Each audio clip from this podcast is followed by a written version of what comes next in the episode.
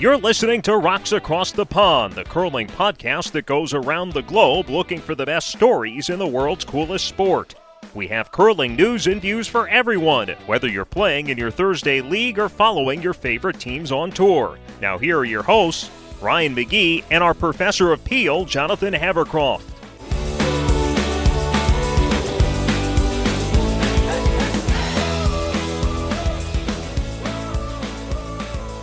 Hey, everybody. Welcome to Rocks Across the Pond. It's a curling podcast coming to you from Richmond, Virginia. My name is Ryan McGee, and joining me as always in Southampton, England, is our professor of Peel, Jonathan Havercroft.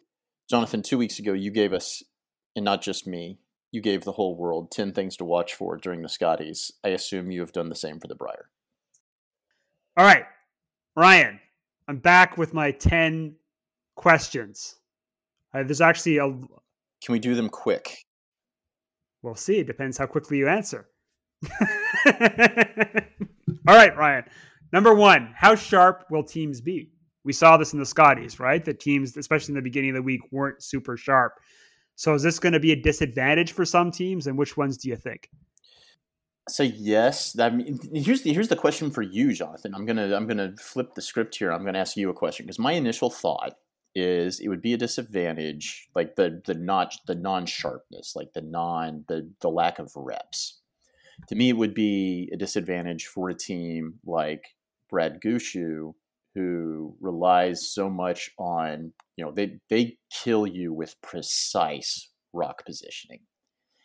Is that a disadvantage for them, or is the fact that they start at a level so much better than most other teams mean that they'll still be able to to use that their to their advantage to win. Like, I mean, like basically like Holman and Anderson just did this week. Yeah, I think so. Okay, there's two parts to this. So part one is I think we just saw in the Scotties that the, by the end of the week the cream rises to the top. So which is what I told you would question, happen. That is literally verbatim what I told you would happen, yeah. and you tried to tell me that that would not happen. Yeah, so you were right. so I'm not I'm not good for sports talk radio, but you were right there. But I think the difference here is the field is deeper. And oh, so yeah. right, it's, it's basically crazy. been Koe Gushue the last 7 years, right? Some yes. iteration. I guess you throw unless you count Johnny Mo with Koe's old team, right? So it's basically Koe Gushue. So if we if we define this as say a team like I don't know, say a Bottcher or a Dunstone or a McEwen? Can a team like that, who's fully capable of beating these teams, is does this kind of inconsistency create a crack for them? Then I'd say yes. Are we going to see Greg Smith win the Brier? Sorry, no. I don't think that's going to happen. But we might see some upsets because we saw that too in the Scotties, right? So that's certainly possible. Yeah, I just I I, I think it's going to be I think it's going to be crazy. And the, the the question, I mean, it's really like does like when I think of Gushue, I think of them beating teams because like their rock positioning is just so precise. And yeah, so are they going to be at a disadvantage, or is the fact that they're just so much better than a lot of teams? Like, does that just does that come through? Like, I don't think I don't think they're gonna I don't think they're gonna miss the championship pool. but like, do they miss the playoffs because that lack of precision gives them a loss that they might not have had at the beginning of the week, and then that's the reason they miss playoffs. I I do think that like the Scotties favored slightly hitting teams over drawing teams. Okay. Right. Like you can definitely I would think of Einarson and Holman as the hitting teams. Right. And they got through mm-hmm. the kind of round robin play with better records. Not without hiccups, right? So I no one I don't think anyone's gonna run the table, but I do think that the lack of season advantages hitting teams, so that might favor a Jacobs or a McEwen okay. over over uh, a Gushue. That's what I would say. All right, most likely to miss the playoffs, Ryan. So only three teams can make the playoffs. Kind of the perennial teams for the playoffs the last five to seven years has been Gushue, Jacobs, Koe, and Bottcher. So one of those has to be voted off playoff island. Who do you think's not going to make it? You said most likely, so I'll say I'll say Jacobs. All right. Jacobs, Jacobs. Jacobs, because of those four, the last couple years, I think that they've been a clear fourth among those four in terms looking at play in the Brier. All right. Is it Bottcher or Dunstone's time? So last year is probably Dunstone was the breakout star of the Brier, kind of making a good run, run to the playoffs. Brendan Bottcher's now lost the last three finals. Do either of them get it done this time? Yeah, you've been talking about Bottcher time for the entire history of this podcast. Um, I'm going to say no because I, I think it'll be. I, I, I think for this quad, we are still talking about Koe and Gushue. Yeah, this feels very much like the quad where it was basically they're going into 2010 where it was Martin or Howard the entire time, and it's either going to be Martin, it's going to be either Koe or Gushue at the Olympics. That's my hunch. All right, next one. So Johnny Mo is back. Does it matter? Does it matter that he hasn't played four person since 2018? No, because no one else has played.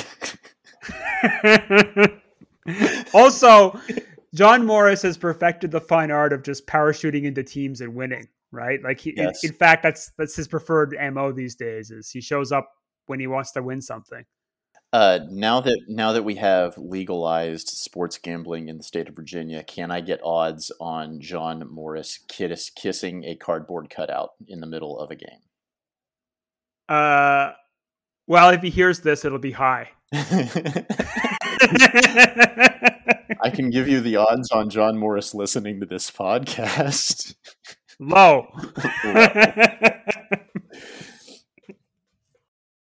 Which team is the wily vets who are likely to ruin someone's day?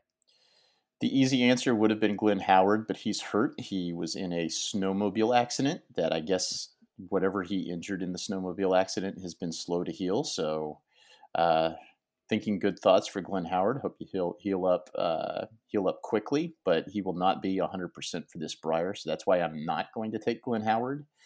Um, I am going to man. It's really for me. It's between James Grattan and Eddie MacKenzie.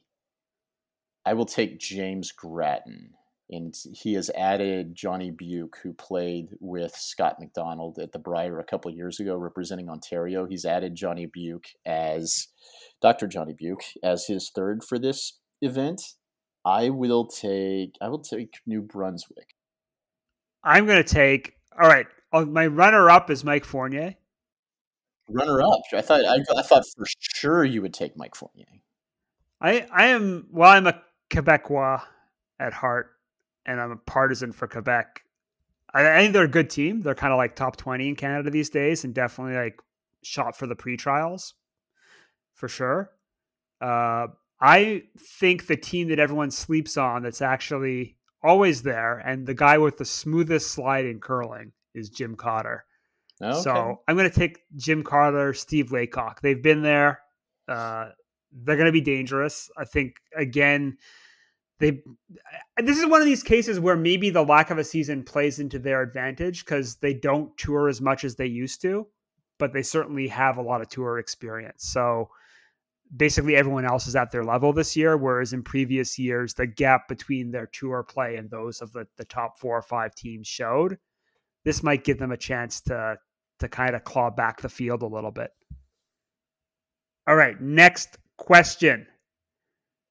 Is this Glenn Howard's last Brier? We know he's injured, but is he is so I clarification, Ryan, because I I it hasn't been clear based off their social media posts. They've been saying that Wayne Middaugh is going to get some games. Yeah.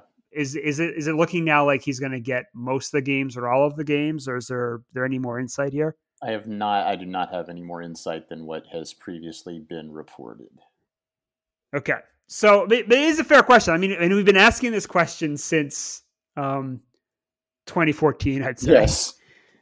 And I mean, I we kind of had a little chat, and I, I we had a little chat with the Game of Stones guys, a chat group, and I joked, "Why don't you just send?" Well, I was saying Russ, but maybe Glenn. Glenn Howard and Sherry Anderson is the mixed doubles team because they both got the touch and they're just going to keep curling forever. But the, there's also just the question of are they going to be able to qualify? Right, they're kind of been a bubble team the last few Briers. They got in this year as wild card three, so that means that two teams were higher than them on CTRS from the the non competing teams. So this might actually be our last chance to see Glenn Howard at a Brier, depending on what he decides to do at the end of this quad, right? Yeah, that's true. Um, everyone keeps telling him, everyone keeps assuming that he's going to retire, and I don't. I mean, he's still he's still really good. like, yes, he's still he's still better than a lot of teams, most teams. he's better than most teams, and he's by far still the sharp sharpest strategist out there. Right? Mm-hmm. He's got a good 15, 20 years on well, like Brad Gushue and well, I guess ten years on Brad Gushue and, and Kevin Cooley, but uh, he's got a few years on most of that field. Let's put it that way. I think he's like yeah, yeah, he's he's what he's 58. I think he could play. I think he could play till he was 62. I think he's got another quad in him. Um, you think he's got one more quad in him?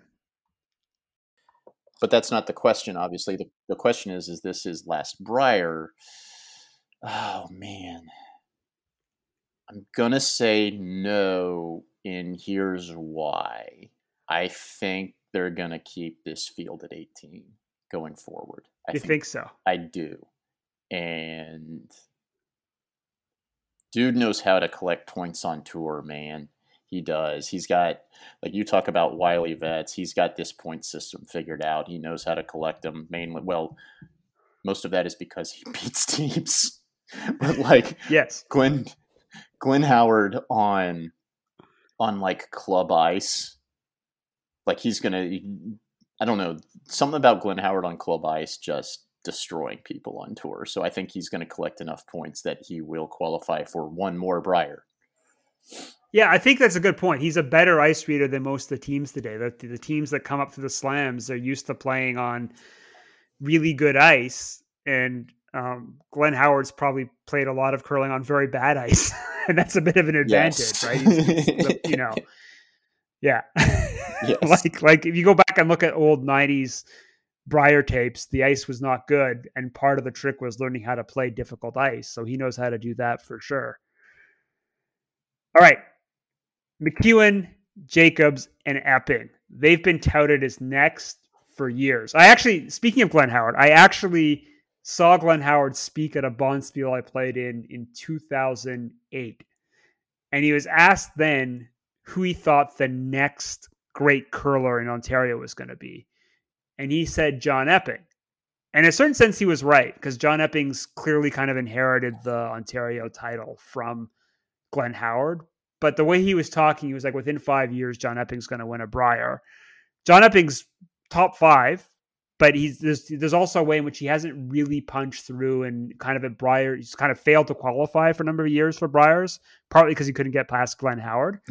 um, right?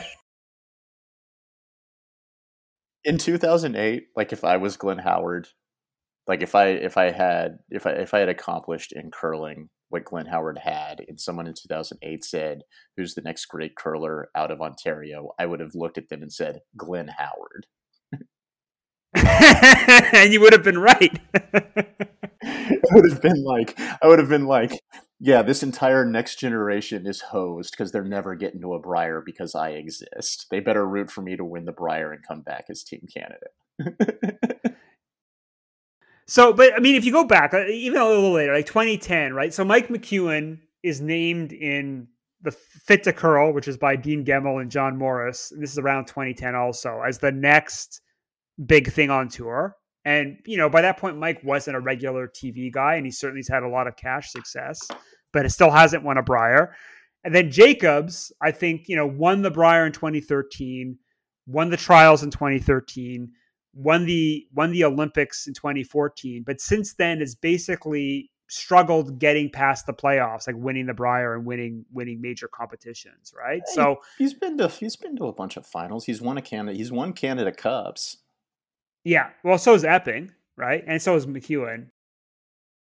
My point, Ryan, is that of those three teams in 20 in 2010 would have been seen as next combined they have one Brier title right? So do any of them get it done this week? Jacob's been looking for that second title for seven years now. McEwen has come so close so many times. Probably the biggest heartbreak was the the Olympic trials back in 2017. And John Epping, you know, basically he's, you know, he's made what two Briers? This is this is his fourth Brier or third Brier, but he's, you know, has a good show during the week, but when it comes to the playoff time, it's always Koe and Gushue. So do any of these three teams break through and get it done this week? This is it's so hard to make a prediction for this field and because there's there's so many teams that could win it. Those three teams you just mentioned, and then and then Koe, Gushue, Bottcher, and then I mean Dunstone. Dunstone was in the one-two game last year, so like you've got seven or eight teams that could legitimately win this tournament. Where I don't think you had half that many for the Scotties, to be honest. So and I would add Gunnar to that. I think Gunnar is fully capable of pulling a Schuster in the sense of basically hanging in there, perhaps Man. eking into the playoffs, and then just if, once you're in the playoffs, you get hot, especially in this format, you could win it all. I'll say I'll, I'll say yes. I'll say one of those three does it. Someone breaks through. All right. Who do you, who do you have? How about how about John Epping? I could see that, right? Like, John Epping is like the thing about John Epping is he is so streaky. Like when he's uh-huh. on, the year he won the Canada Cup, it was like he's throwing 99%, missing nothing, doing spectacular shots, but then he can just be off. I know. And in some ways, streakiness might play into not having a season, if that makes any sense. Yeah. You know, if he just, I mean, he'll either.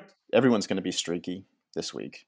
Yeah everyone's going to be streaky, and John Epping's used to being streaky, whereas some of the like Gushue's not used to being streaky. He's just methodical. Except Kevin Koe, I fully expect him to come into this tournament having not thrown a rock in who knows how long and just shoot ninety five percent. Yeah, I mean, it could just be. It could just be the end of the week is Gushue Koe again, right? so, but I would, I would actually like if it's me personally, I would like one of these three teams to win because they've been kind of so close, and it, it's a bit painful uh, to see them not get over the top. And I'm kind of like my rooting interest tend to just be see a new team win. Like I'm not oh, upset yeah. if it's Koe or Gushue, Gushue again, but it's like it'd be nice from one of those three. What non slam teams are we watching for here? Um God, there's so fewer. Like on the men's side, there's so fewer teams that are non-slam teams, just because internationally the game has caught up a lot more on the women's side. Like you look at it, and you, like you look at the fields in slams, and on the women's side, there's a lot more international representation, and then on the men's side, it's a ton of Canadians. Um, yeah, it's like a ton of Canadians into Dean into Cruz and Mouat. Um, so there's not a lot to pick from in terms of non-slam teams in the Brier. Um, how about Mike Fournier with uh, Martin Crête? Yeah, I think that. Even though he was not, that'll my, be a fun team. Yeah, I think that they. Yeah, they'll be fun. I'll pick them. I'll go double, you know, double Quebec double Quebec because we had we had some good Quebec moments at the Scotties. Let's get some more good Quebec Quebecness in the Brier. Yeah, my other nominee is Greg Smith. I think that'll be a fun team. Oh yeah. And then I I'm kind of curious how Grattan does. Jimmy the kid who's my age about. Um so but you know, he's kind of again he's someone who's always there and actually often gives the slam teams a good game. And it's one of these it's a bit like it's a bit like a sherry anderson who you know pulled off a few upsets maybe can't qualify for the playoffs but probably probably got a decent shot at the championship pool. So i think they're another team i'd take a look at. He's in the pool that it's most likely for him to do something and and get through. Yeah. Are there any Brier rookies? I think there's. I don't know this for sure. I think the only two are Northwest Territories and Yukon. All right. So we're gonna have to. So your rookie of the year, that your rookie of the year is going to be decided when those two play each other. It's true. and it's Mike Fournier's second Brier, so we can't give him the rookie of the year. Yep. It's Greg Greg Smith's yeah. second as well. Scott McDonald's second Brier. Yeah. All right. How about let's close with a philosophical question. I think it's Ryan, Gunner's second Brier too. If you don't, I mean, yeah, obviously you don't count the wild card game that he lost. Yeah, so it's second for him too. So yeah, a veteran field. All right. Well, I'm going to close the philosophical question, Ryan. Ryan. So one perennial Brier favorite is not here. And the reason everyone loves him is because he tweets from the patch. So he's the best. He's the best Brier follow for sure on Twitter. But Jamie Koe is not going to be here. So if they hold the Brier and Jamie Koe isn't there, did the Brier really happen? I'm going to say yes because there's no patch. Like if Jamie Koe goes, if Jamie Koe, if there is a patch and Jamie Koe doesn't go, then the Brier didn't really happen. Do you think Jamie Cooley didn't go because there's no patch? Um, I mean, that's, it's not a ridiculous question. I think that that's that's your answer. Is that that's not a ridiculous question? All right. So, who you got? Who you, who you think is going to win it? Like, I want to say, I want to say like Epping, but he's just as capable of sneaking into the championship pool with three losses and being out of it before the championship pool even starts. So, like the safe bet is. Koe is a good bet. I'm gonna go Jacobs. that's, that's the understatement of the century, Jonathan. Is that like, I'm gonna pick Jacobs. and I'm gonna tell you why. Okay. So I think the I think we saw in the Scotties, and I've said it before. The hitting game is less punished by um, the layoff than the touch game. Uh, I think that then favors hitting teams and especially power teams. And you know, Jacobs has definitely been the best power team, right, for the last decade.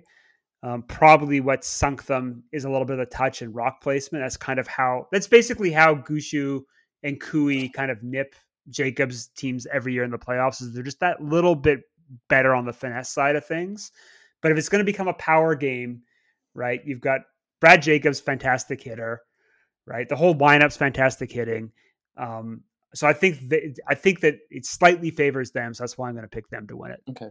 They're in this. Uh, McEwen's in his pool. You got two. Do you classify McEwen as a hitting team? Yeah, I'd say they're both hitting teams. Like they're not like you know, like modern game, they're both going to throw a lot of stones in play, but they're throwing stones in play to basically blast late in the game, and they're they're basically looking for the deuce and then um, go from there. Like if you if you just go look at their points per game on curling zone, they both are a little bit the lower end. So they basically they play for the deuce and the force, and they they both primarily play run backs for that. So is Koe yeah. a hitting team or a draw team? Uh Koe is. Or do we know? Do we know now that Johnny Mo's there? I I think Koe play. Yeah, I'd say Koe is more of a draw team. I think uh, so the way I think about Koe is he's kind of got this weird robot computer brain where he's setting up crazy angles to set something up, and so one of the reasons Koe's kind of like the high right wheel guy is he spent a lot of time rock placing to set up an in off or something tricky. Like he really plays for the trick shot. Seven draws and a run um, back. Basically. And the, the other way I think, because he also plays poker. Mm-hmm. And I heard an interview where he was like, talking about how he likes to play poker. And that actually makes a lot of sense for how he plays an end. He basically, if you kind of follow poker on tour, he basically slow plays an end, but if he doesn't like it, he folds. And so the curling equivalent of folding would be blanking. So he, he's got the firepower to bail late and blank the end, but he's basically looking to go all in. So he basically either goes all in or blanks, is how he plays. Okay. And I think that's basically poker strategy changed the curling strategy. So Gushue's probably the most pure draw team right now. And Gushue's probably, if you want someone to draw a button for a win, you'd probably put your money on Gushue, although Koe's definitely done it in big games too. It's, it's going to be fun. It will be fun. So, Ryan, uh, that's it but before we go, you said you had a few other things you wanted to talk about with respect to curling podcasts, just to let our listeners know about what's out there. So go ahead, Ryan. Yeah, I also want to finish up on the Brier. We're all looking forward to the Brier, especially here in the U.S., where you can watch the Brier. And I just had a couple things to say and kind of clear up how Americans can watch the Brier because I saw some uh, some confusion out there this year. If you are in the United States, it is possible to watch the the Brier, and I do want to clear up how you can do that. Obviously, if you're listening to this podcast, you have a certain level of tech savvy, but you might know someone who doesn't have your level of tech savvy. So the Brier and all of the Curling Canada events are available on ESPN3, and that is what ESPN brands its online streaming service but there's confusion now that ESPN Plus exists. And ESPN Plus is ESPN's premium over the top streaming service. And it has a lot of soccer in it. It has a lot of mid major American college sports in it. It gets you access to all of, all of their 30 for 30 documentaries. But ESPN Plus requires a paid subscription on top of any other streaming or cable subscription that you might have. You have to pay ESPN six bucks a month to get ESPN Plus, regardless of any other subscription you have. Or if you have none, you can pay ESPN six dollars a month and get everything that's on ESPN Plus. But the streams of the TSN curling broadcast are not on ESPN Plus. So it does not require an additional subscription to access these streams. If you have a if you have high speed internet, it's very likely that your internet service provider gets you access to these games, even if you don't have a cable subscription or don't have a streaming subscription. Like I tried this out. I don't have cable. I my, but my internet service provider is one of the major ones. So all I had to do was go to the ESPN app on my connected TV or on my phone, and I could watch the games for free. You do not have to pay anything else. So log in using your internet or cable login at espn3.com or on the ESPN app on your phone or the ESPN app on your connected TV, and you can watch the Brier it, this is all easily confusing, and on a daily basis, I have I have to explain to my friends and family, many of whom are very online, why they can't see a certain game. But please spread the word far and far and wide. In the U.S., you can watch Curling Canada events on ESPN3.com or the ESPN app, and you very likely have access to it. Um, unless you have some fly by night internet service provider or you live in the woods and don't have internet or a cable. Uh, if that's the case, then there are a lot of ways in which I envy you. But one of the ways I don't envy you is you probably can't watch The Brier and you probably aren't listening to this anyway. Jonathan, how do you watch The Brier in England? Oh, well, it's very simple, Ryan. And all you have to do if you're a listener is Google DNS proxy server or a VPN. And uh, there's several services out there. I would I would actually recommend paying for a service that does this, not because um, there's some free ones, and I, am pretty sure that, that just drops malware by the Russian Russian intelligence services on your computer. But there's paid ones that are kind of fairly secure. You can there's a whole bunch of ads, and uh, if anyone wants to advertise on this show, we're taking sponsorship money right now. And then um, what you need is a friend in Canada who uh, may or may not give you their login and password. And uh, so basically, you should be very nice to Canadians and uh, figure out how to use a DNS proxy server or a VPN that ungeolocks websites, which is also useful for Netflix because then you're not stuck with whatever crappy Netflix package you have in your country, but you can go to every country in the world and see whatever shows Netflix has anywhere. Phenomenal. so I want to. I also want to just close this out real quick by shouting out some other curling podcasts that are out there. Of course, our friends from Game of Stones. They're doing a pod stack on Facebook Live after the afternoon draws every day during the Brier, which during the round robin They'll go live at around 6:30 p.m. Eastern. And Jonathan, you've made a couple of appearances on these. Yeah, I I try to go to the Saturday night ones, so I we we haven't been great about pre-hyping it, so maybe we'll try to do that a bit better for the Brier. But um, basically, first of all, follow Game of Stones on Facebook because that's where they promote it. So just like their webpage. Mm-hmm. And um, they will put the link up sometime during the day's draw, and you can just hop on in there and ask questions. And um, I'm not sure. I'm not sure how they decide who to take as guests, but it can't be a very high standard because they keep inviting me back. So um, you know, you may even be able to sneak on the live stream too. But uh, I didn't promise that, Sean and Scott. They, but you know, message them because I think they're always looking for participants. Um, it's been a lot of fun. I think even just the chat going on there, there's like great questions, great comments from people, and it's it's kind of a nice way to to get a little community going and a good way to chat about the game after it happens. So that's been a lot of fun. Are you going to pop by during the Brier? No. Why not? 6:30 p.m. is like if not the worst one of the worst times for me to do anything that doesn't involve taking care of a toddler. All right, fair enough. So I will pop by twice, and uh, Ryan may come by and make snarky comments in the uh, Facebook chat box. I was able to do. I was able to spend a good five minutes on one of them um, before before the toddler started a pillow fight, which of course he won while I was while I was on. Go check out. I don't, I don't remember what day of the week it was, but go check out the recording if you want to see me just get pummeled by a toddler on Facebook Live. It sounds good.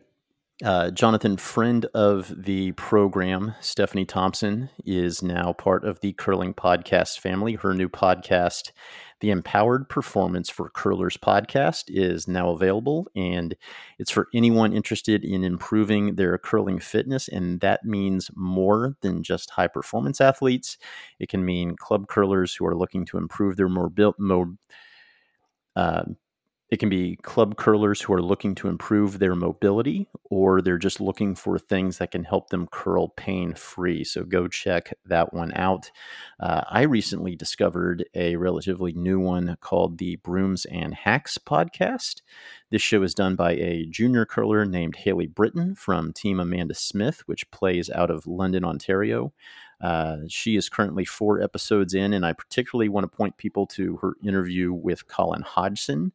Uh, this was a really good conversation that they had about dealing with the pandemic and how it's changed us all in different ways, uh, about learning from your mistakes and about reassessing your relationship with curling. It was incredibly open and honest, and I can't recommend listening to it enough. Uh, and then finally, we like to think we cover curling at the grassroots level pretty well here on our show, but someone who really does a great job of drilling down into topics that do impact grassroots curling is the Coaching Kids Curling podcast by Coach Glenn Gabriel out of Pickering, Ontario. He talks to the people that are in the middle of the effort to grow our game at the grassroots level. The two episodes I've enjoyed the most so far uh, was his show about marketing the sport during the pandemic with the folks behind the Rocks and Rings program and his interview with Matt Bean, who is a coach in Quebec, who is an American expat that has only been curling about five years. And he's already creating a bunch of content and is a curling coach out of Quebec. So go check those out. All right. Jonathan, you're you're the you're the host, so I'm going to make you tell people where to where to follow and like and contact us. Oh yeah, that's very important. So first of all, we need more five star reviews on Apple iTunes podcast, the Purple app. Uh, Ryan never shouts that out, but apparently that's how the algorithms find us. And our friends from Game of Stones have way more five star reviews than us. So please, please, please give us a five star review. That would be fantastic. You can follow us on all the socials. I guess not Clubhouse yet, but maybe soon. But we are on Twitter, we are on Facebook, and we are on Instagram. Uh, I think especially Instagram and Twitter are great follows because Ryan is constantly pumping out content on those. Lots of highlights, lots of clips. It's I basically follow that to find out what's going on in the curling world because Ryan's always updating um, the latest news and gossip from around the wild world of curling. So give us follows there. And please also tell your friends to listen to our podcast. Uh, we've been doing really well in the pandemic, and we want to thank you all. We've kind of grown our, our listening, our listeners and followers tremendously, but we want to keep doing that so we can keep doing um, more great shows through 2022 and the road to Beijing. So thanks for joining us today, and we'll be back next week with more of Rocks Across the Pond.